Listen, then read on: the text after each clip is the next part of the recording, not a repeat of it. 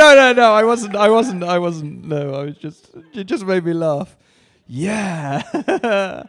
We're not going to talk about my mother anymore. So um, I haven't brought her with me. No. Um, she's preparing a small group for tomorrow. Uh, not really. Anyway, great to be with you. I'm continuing our series in the Apostles' Creed this morning, which really excited about. This series is called We Believe. Do you know what? So much of what we do in life, we come with, I believe this, but this is a moment where we, as the church, talk about the things that we believe in. And it's almost a declaration that when we declare the creed, we're saying, this is the story that we stand for.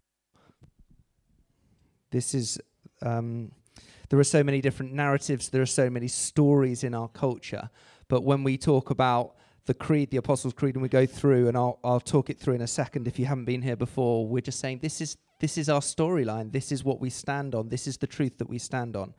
And so if you haven't been here before, just very quickly, the Apostles' Creed was written in the 300s, and you'd have thought it was written by the apostles, but it wasn't actually. It was the gathering of their teachings. And it was really um, a summary of the Christian faith. It's like a summary of what we actually believe. And so I'm just going to read it now so that you can see what I'm talking about. It says this I believe in God, the Father Almighty, maker of heaven and earth, and in Jesus Christ, his only Son, our Lord, who was conceived by the Holy Spirit, born of the Virgin Mary, suffered under Pontius Pilate, was crucified, dead, and buried. He descended into hell. And on the third day he rose again from the dead. He ascended into heaven and sits at the right hand of God the Father Almighty. From there he shall come to judge the living and the dead. I believe in the Holy Spirit, the holy universal church, the communion of saints, the forgiveness of sins, the resurrection of the body, and the life everlasting. Amen. Amen. Now, I want to give you a little health warning this morning that it's going to be pretty full on the four lines that I'm taking on today should not be done in one sermon, is what I've realized. I want to blame the person who put this sermon series together, and therefore I will be blaming myself today. Uh, so I was like, who can I blame? J- James, you did it. Okay, well, that was silly. But we are going to be looking at Jesus. We're going to be looking at these phrase, phrases suffered under Pontius Pilate, was crucified, dead, and buried. He descended into hell, and on the third day he rose again from the dead. You ready? You're like, no. Uh, so I'm just going to take each phrase one by one and just work through them. So there's this first phrase that says, suffered under Pontius Pilate. Now it's really interesting language here that Jesus' suffering is important. If you think about it, it's like this is a summary of the things that are first order importance. Why is this in here? Why is Jesus' suffering important? What's this got to do with the core of our faith?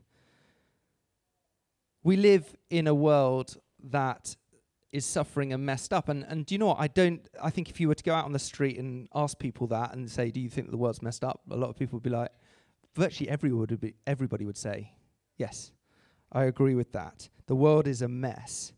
And I think another thing that people would agree on is the fact that we all suffer.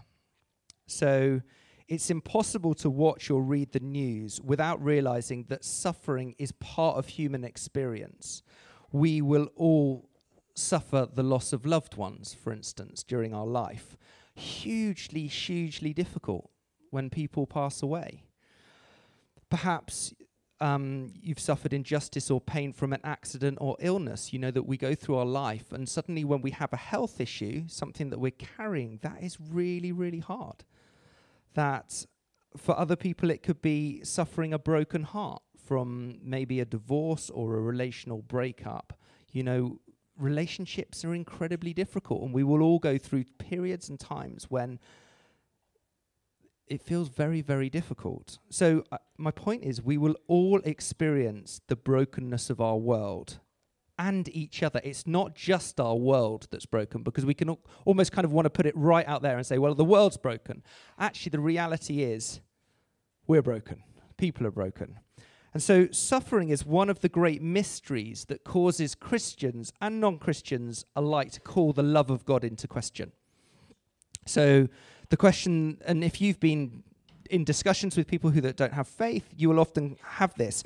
How could God be a loving God and still allow this to happen to me, for instance? And then you can fill in the blank of what that is. Or if it's not even ourselves, it might be somebody else. How could God allow this to happen to somebody that I love? Might well be the question that we look at. So perhaps the greatest objection to faith in the 21st century is the enormity of suffering in the world that we, as the citizens of this world, experience. Now, the Creed says of Jesus Christ, He suffered. Now, the suffering of Jesus does not explain our suffering. But it does reveal to us a God who is willing to allow himself to be subjected to and experience all the pain and suffering that this broken world experiences. So, in other words, as Christians, we do not worship a God who stands far off. We have a Savior who knows and understands our pain, that he has experienced it. And so, when we look at the person of Jesus, we look at Jesus who gave up, you know, in that moment gave up his divinity to come to earth as a human, to be on this earth and to deal with the absolute mess. He understands what betrayal looks like. Jesus, just before he was going to cr- the cross, every single one of his friends deserted him. So he understands betrayal. If it was to talk about physical pain, well, we look at the cross, don't we? He understood what it is to experience unbelievable pain. Um, he understands what disconnection from the Father looks like as well. So on every level, when you look at the person of Jesus, you could, you could, we can't sit there and just go, God does not understand. When we look at the person of Jesus, we can go, you understand pain. You understand disconnection. You understand betrayal, relational betrayal. You understand. Now, this is one of the most important things for me in my faith. I remember when I was studying theology and looking at all of the all of the different you know reasons for God and arguments of God, I think one of the things that I just found most compelling was that our Savior understands. That He understands everything that we go through. That when we look in the eyes of Jesus, we look. He looks at us with compassion. He doesn't look at us as you know just get over it. He's like he looks at us and he's like I understand. I understand what it is that you're going through. I understand that your heart is broken. I understand what it feels like that's what we have in our Savior. That's what we have in the person of Jesus. Jesus understands our pain. So Christians never need to be ashamed of our faith in light of the world's suffering. We worship a God who, in his love, chose to experience firsthand what it's like to live as a human in a world that has been horribly marred by sin. Now, some of you are here today and you're suffering because the reality is during our life, each one of us will go through periods of suffering. So, by definition, there will be people in this room today that are going through an incredibly hard time. What I would love to say is that He understands. That's why this is so important. He understands. He looks at us with compassion. The image of Jesus that we see taking the sin of the world on his shoulders. That's the image of him on the cross, isn't it? As nails were put into his hands, that he took the pain of the world, the sin, the mess, and he put it on his shoulders and he said, I will take that. 1 Corinthians 5, verse 21 says, God made him who had no sin to be sin for us. So we're talking, we're talking, you know, when you think about justice, he had done nothing wrong. He was perfect. And yet he took the burden of our sin so that in him we might become the righteousness of God. He suffered under Pontius Pilate. That's what it goes on to say. Not only he suffered, but he suffered under Pontius Pilate. The single uncontested fact about Jesus was that he was crucified in Jerusalem sometime around AD 30. He was executed at the words of the Jerusalem high priest on the order of Pontius Pilate. That Jesus was crucified, dead, and buried is probably the only line of the Apostles' Creed that even atheists can confess with a clear conscience. So the rest of this, they'll be like, I believe in God the Father. They'll be like, nope. Uh, you know, that he was dead, crucified, dead, and buried. I think everybody could agree. Yes, that's true. The problem is that we can all too easily mouth the words was crucified without reflecting on them and really understanding what they mean. We can forget the horror that these words would have held for people of the time. We can become so accustomed to the language of the cross, can't we? As a society, it becomes quite commonplace. It just becomes an everyday piece of life. I've seen it whether it's fashion, jewelry, religious symbol, you know, all of these things. But the truth is, the picture of the crucifixion is not like the iconic M of McDonald's or the Apple logo that we look at. It's not the same. We are not talking about religious branding. We're talking about the most horrendous form of torture we can imagine. And this distinctive symbol tells us what God is like. There is no length that he will not go to to have a relationship with us. That's how much he loves us. So when Jesus was there with its arms on the cross, outstretched, what was he saying? He was saying, This is how much I love you. This is how far I will go for you. I will go this far. And it reminds me of a little children's story that some of you might have read. Um, and uh, when I was preparing it, it just came to mind. And so I looked through my bookshelf, and it's the story of Guess How Much I Love You. I don't know whether any of you have read this or are familiar with this. Guess How Much I Love You. And it's this beautiful story of little nut brown hare and big nut brown hare. And he, little nut brown hare, is going to bed one night. And he held on tight to big nut brown hare's very long ears. And he wanted to be sure that big nut brown hare was listening. Guess how much I love you, he said. Oh, I don't think I could guess that, said Big Nut Brown Hare. This much, said Little Nut Brown Hare, and so he stretched out his arms as wide as they could go. And so, what we have in this story is we've got this brilliant to and fro, fro, fro, fro going on between this little nut brown hare and this big nut brown hair. And every time the little hair says, This is how much I love you. I love you this much. I love you this much. I love you all the way to that tree and back. And every time big nut hound, Nick, I can't say his name, big, n- big knit brown hair. We've had nits in the Rankin house, so I'm clean. Like, just wanted to tell you. But um, we did. Jen wasn't so clean. She. Um, she's now clean. Um, Oh, that's another story for another time. I'm sure I was telling something really profound and I got lost. And so it just goes back and forth and and then I love the end of the story. Um, little nut brown hare looks beyond the thorn, pushes out into the big dark night. Nothing can be further than the sky. I love you right up to the moon, he said, and he closed his eyes. Oh, that's very far, said Big Nut Brown Hare. That is very, very far and big nut brown hare settled little nut brown hare into his bed, and he leaned over and he kissed him good night. And then he lay down close by and whistled, whispered with a smile, I love you, right up to the moon and back. And it's just this to and fro of just saying how much I love you. And the image I when I talked about the Father, I gave this image of the Father's embrace this picture of the father embracing the son and just kissing his head time and time again. The image that I want to give you today as we're leaving is I want to give you the image of Jesus' arms outstretched on the cross. And in it, he's saying, This is how much I love you. This is how far I would go for you. And that's why this is so important. I feel like I've finished the talk there, but I haven't actually. I've got more to go. Um, as we're looking at the cross in 1 Corinthians 1, verse 18, Paul says, The cross is foolishness to those who don't believe. So, for the message of the cross is foolishness to those who are perishing, but to us who are being saved, it is the power of God.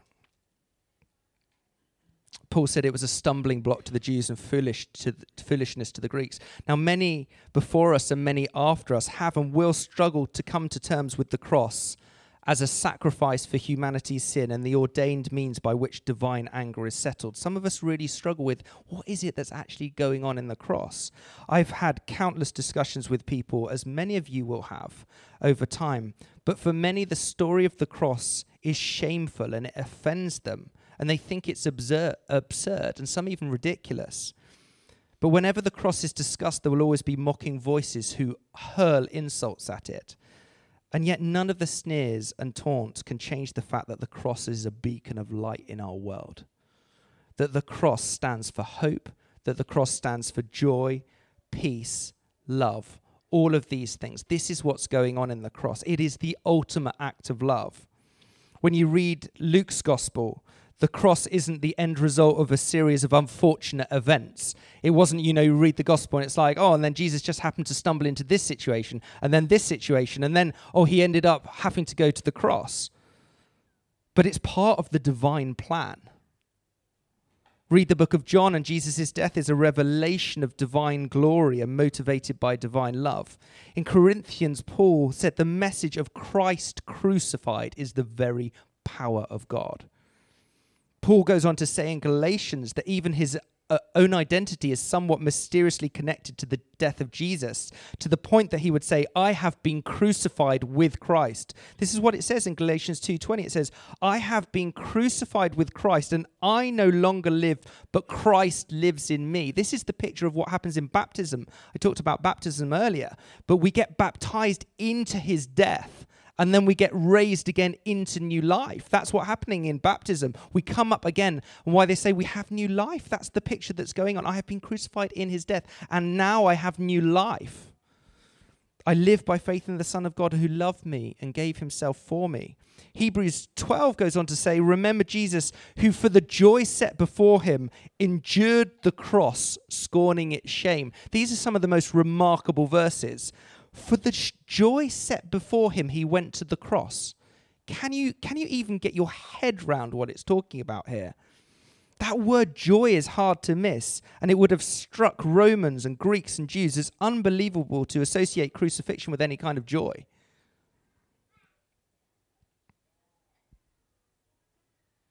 We cannot talk as if Jesus was just this heavenly figure who just decided to float down from heaven at some random point in history, borrowed a human body, taught a few earthly stories with heavenly meanings, promised everlasting life to anyone who would accept his claims, and then irritated the religious leaders of the day for the sole purpose of getting them to crucify him so he could pay a sin debt that humanity owed an angry and unforgiving God in heaven. That's not what's going on.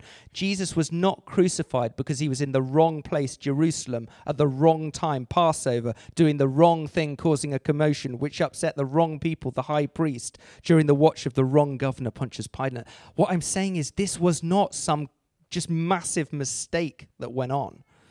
Rather, Jesus resolutely set out for Jerusalem. And I just want to I want to give you this picture of what happened in Gethsemane.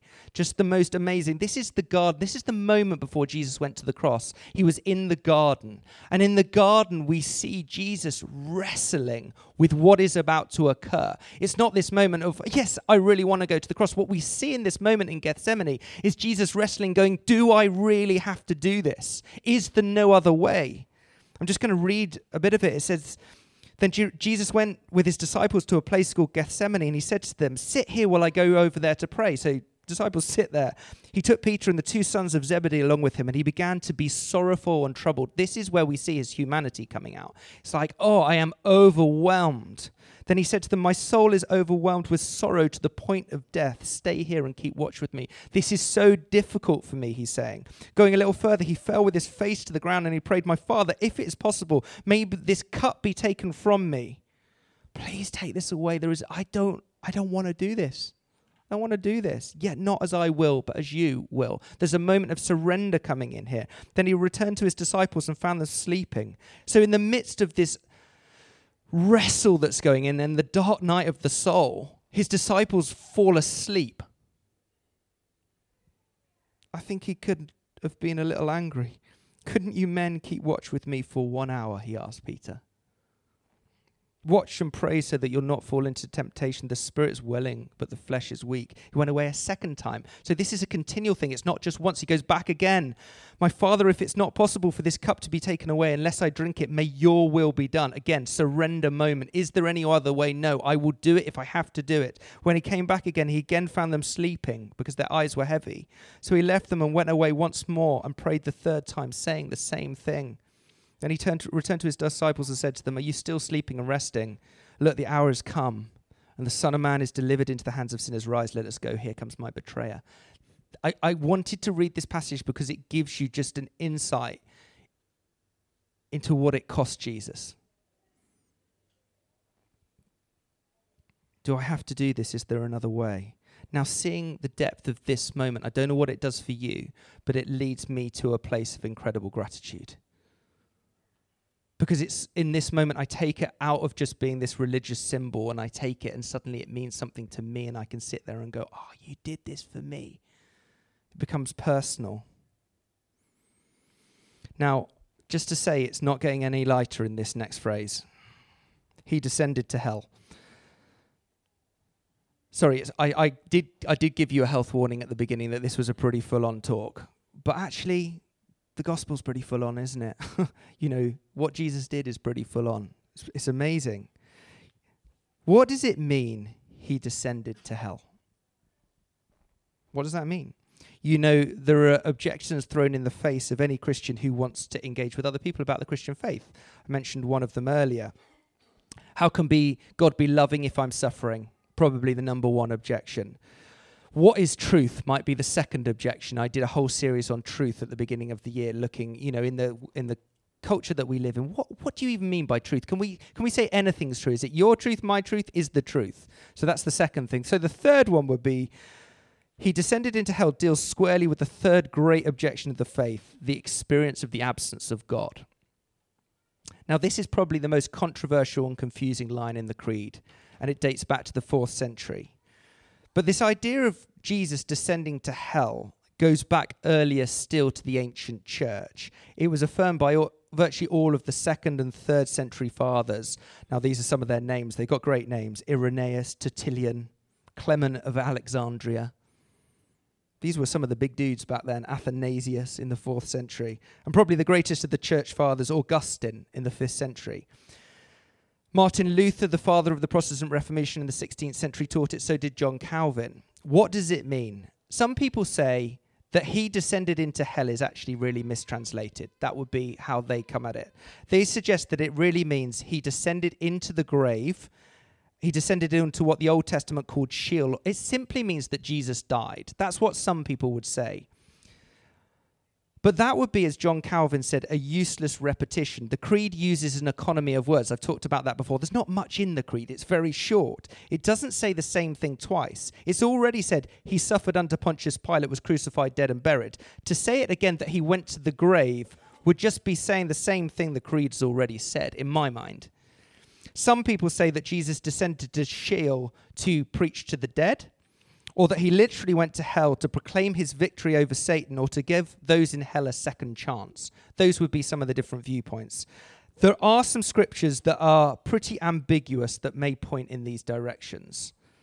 The view that I, along with Rich Nathan, Rich Nathan is a guy that leads the largest vineyard church in the States um, and is a theologian, and I, I really respect him find most convincing is the view of a guy called John Calvin, the great Protestant reformer. Calvin said that this part of the creed constituted the last phase of Christ's humiliation, the humbling of God in suffering. What it's really saying, I started, suffered under Pontius Pilate. This is say, saying there is no depth of human suffering of which our Lord was not acquainted. So to say that he descended into hell means that Christ identified with everything we go through, in, including experiencing the loss of God, the utter absence of God. Jesus Christ experienced what many of us experience seasons of life where God seems utterly absent. Put it another way, this is how we should look at it. What happened between Good Friday and Easter Sunday? So, on Good Friday, Jesus dies. On Easter Sunday, he rises again. So the question is where was Jesus between the point that he died on Good Friday and the point that he rose again on Easter Sunday? That's really what we're talking about in this moment. Now, Holy Saturday is something that you might not be that familiar with, but it's where we consider the absence of God. On Good Friday, we remember Jesus' crucifixion. On Easter Sunday, we celebrate his resurrection. And between them lies Holy Saturday. Where is God? He's dead, he's buried, he's absent. I don't know whether you've ever had an experience where it seemed like God was absent from your life and from your world and silent in the face of your prayers. I don't know whether you've ever had that we, we sometimes feel that maybe God doesn't exist, maybe He doesn't answer prayer, maybe He doesn't love us in those moments. What Good Friday and Holy Saturday bring home to us is how unreliable our experience and our feelings are as a guide to the presence of God. and there's this image that I that I th- think really helps to explain this. If you were standing near the cross on Good Friday, so you're you're part of the crowd and you're watching the cross. You're one of Jesus' disciples and you see what's happening. Jesus is being crucified. You see the Messiah hanging bloody and dying. You hear the jeers of the crowd. You may have thought, surely, if there is a place on earth where God is not working, it's right here at the cross. You would have looked at this moment and gone, Where is God? Surely God couldn't be here at the cross. If you were there on Holy Saturday, you would say, Surely God is doing nothing here. He's absent. What you wouldn't know, but which hi- history later revealed, is that after Friday and after Saturday comes Sunday. Jesus rose from the dead and is alive forevermore. And we might be tempted to say the same thing. God couldn't be in all of this mess, in all of this horror. He must be absent from this scene. On Holy Saturday, it's totally silent. God couldn't be working here. Everything's lost. There can't be anything that would resolve this problem. Have you ever experienced a Holy Saturday in your life where you're like, in the midst of this situation, in the midst of this circumstance, where are you, God? I cannot see what is going on. I'm God, I cannot see you in the picture. My point is, God is not absent from your life, even though it sometimes feels that way. There will be times of your life in the midst of great difficulty and trial and suffering where it feels like God is absent. If you looked at the cross, you would look at the cross and say, God is utterly absent. He was not utterly absent at all. God is not silent, even though sometimes you can't his vo- hear his voice. He is at work in your life and the world just as he was at work on the cross and on Holy Saturday. God knew where all of this was heading. And then we finish with this phrase, and on the third day he rose again. Now, I think this is the greatest understatement in the history of understatements. So you've kind of gone through this moment, and I, am not sure whether I should really say this against the creed, but I'm going to. We've gone through crucified, dead, and buried. If I was writing that, I think I'd have just been a bit more. I put maybe a couple of adjectives in there. Like, on the third day, he rose victorious. Do you see what I mean? It's like, and on the third day, he rose again from the dead. It's like, come on. So I'm not genuinely thinking of tweaking the creed, but just a little bit. Um, this could be my last Sunday. Anyway, it's been great. I've had a really wonderful time with you all, but this could be my time to go. Um, but can you see what I mean? On the third day, he rose again. This, this is the glorious moment that we've been building to, the ultimate picture of victory. When I think about the resurrection, what is going on in the resurrection? Well, there's a there's a whole sermon for another time because I've got five minutes. But I, when I think about the resurrection, I think about the word victory. I just simplify it. It's the, what happened in the resurrection? Victory. Two major things that are going on. Jesus' death. Oh, sorry, Jesus is not death. Jesus' victory over Satan on the one side.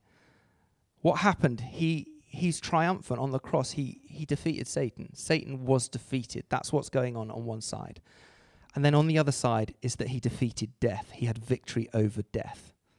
So you've got these two things going on. Victory. That's the picture that we get from the resurrection. I've had this song going round my mind the last couple of weeks, and some of you will know this song, and others you'll be like, old school, shows my age. Up from the grave he arose. Some of you are like, I want to sing. With a mighty triumph o'er his foes, he arose a victor from the dark domain. So that means where he went, he went down. And he lives forever with his saints to reign. And then in the next bit of the creed, it talks about he ascended to heaven. He arose, he arose, hallelujah, Christ arose. That is a great description of what's going on here. With a mighty triumph over his foes, victory, death was defeated.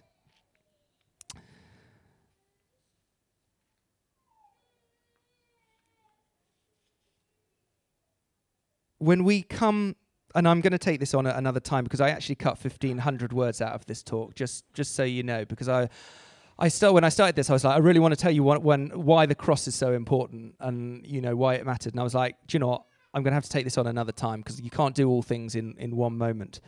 But what I want to do is I just want to read to you some of the names of Jesus, and in this moment, 50 different names of Jesus to prove to you all of the different things that Jesus is. Do you know what I mean? That Jesus won so that you can just get a feel of some of these titles help to say what was going on with Jesus. So I'm just going to read them out. They're in alphabetical order, which some of you will love. Almighty One, Alpha and Omega, Advocate, Author and Perfecter of our faith, Authority, Bread of Life, Beloved Son of God, Bridegroom, Chief Cornerstone, Deliverer, Faithful and True, Good Shepherd, Great High Priest, Head of the Church, Holy Servant, I am, Emmanuel, indescribable gift, Judge, King of Kings, Lamb of God, Light of the world, Lion of the tribe of Judah. We sang about that earlier. Lord of all, Mediator, Messiah, Mighty One, One who sets free, our hope, peace, prophet, Redeemer, risen, rock, sacrifice for us, Savior, Son of Man, Son of the Most High, supreme creator over all, resurrection and the life, the door, the way, the word, true vine, truth, victorious, wonderful counselor, mighty God, everlasting Father, Prince of Peace. That is an overwhelming so when you're trying to describe the resurrection, I'm like, look at the titles of Jesus. These are some of the things that are going on in the resurrection. This is just 50 names to get us started, thinking about how immense Jesus is. The resurrection is the power of God for the salvation of everyone who believes, a salvation that renews and forgives. The resurrection at its heart is for everyone. Every single person. That is what gets me out of bed. It's like, this is for everybody. I want to finish with this. I'm going to miss a few pages because you might not cope. There's this picture at the end of The Lion, the Witch, and the Wardrobe. I don't know if you remember the bit near the end, and it's called The Resurrection of Aslan. It's a beautiful moment. And after his cruel execution by the wicked white witch, the two girls later hear a large cracking noise and they turn and see that the stone table has broken in two. So Aslan the lion has been killed on this stone table, and the body of Aslan is gone. It's then that they see the resurrected Aslan emerge. And I w- rewatched this bit of the film last week. It's pretty awesome if you want to if you want something just to get you going. The girls are excited but naturally confused. So Aslan explains and he says this, you know, they're like, "Why are you alive? What's happened?" Though the witch knew the deep magic, there is a magic deeper still which she did not know. Her knowledge only goes back to the dawn of time. But if she had have looked a little further back into the stillness and darkness before time dawned, she would have read there a different incantation. She would know that when a willing victim who'd committed no treachery was killed in a traitor's stead, the table would crack and death itself would start working backwards. I want to leave you with that image that I said earlier. When we think about the cross and the resurrection and all that Jesus accomplished, I want to leave you with that picture of Jesus with his arms out, nail, you know, his hands have been nailed into the wood. And it's a picture that says, This is how much I love you. This is how far I would go for you. There is no length that I would not go to to win you back. And that's what's going on in this passage, and that's what we're talking about today. So why don't we stand?